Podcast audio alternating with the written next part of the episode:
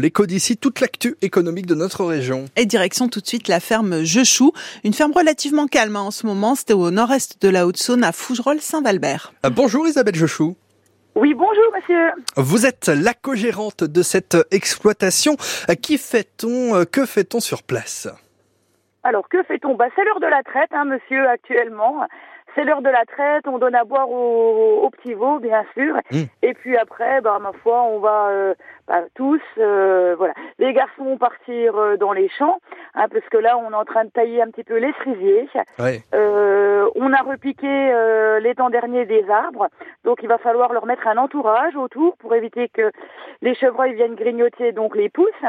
Et puis bah moi je vais commencer à, à préparer deux trois commandes pour les épiceries fines avec les confitures qu'on fait à la ferme. Voilà les confitures que vous faites euh, en ce moment. Vous me disiez période un peu plus creuse. Avec tout ce que vous me dites, euh, ça n'a pas l'air très creux pour autant.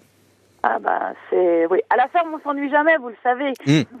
Et oui, forcément. Alors, euh, ça va commencer à se réactiver quand, bien que ça soit toujours quand même un peu activé, mais c'est faut attendre mi-mars, c'est ça?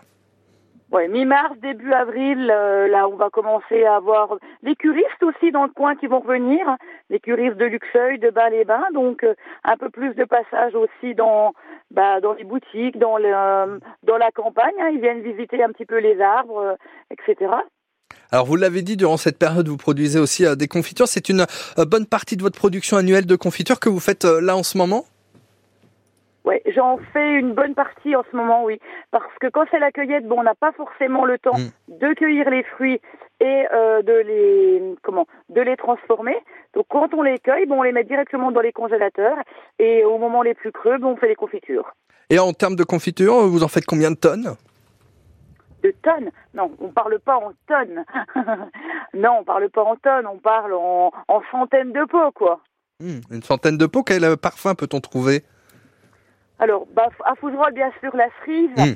euh, la cerise, la cerise un petit peu dans tous ses états, ah, parce qu'en en fait, je fais aussi de la cerise à la vanille, la cerise au piment d'Espelette, je ferai de la cerise au kirsch, Oui. euh, de la griotte, je fais de la fistinette, qui est une vieille variété de cerise, et puis autrement, bah, les basiques, hein, myrtille, confiture de mirabelle, confiture de fraises, confiture de quetch, de pommes, de poires, enfin après, voilà.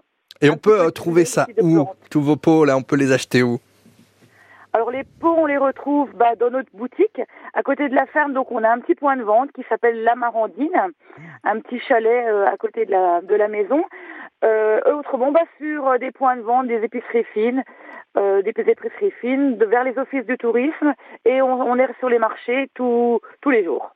Eh ben, en tout cas, un bon courage euh, à vous. Bonne confiture, j'ai envie de dire, Isabelle Jochou, de la ferme du même nom, donc à Fougerolles-Saint-Valbert. On est là, au nord-est de la Haute-Saône. Merci d'être passé euh, par cet écho d'ici.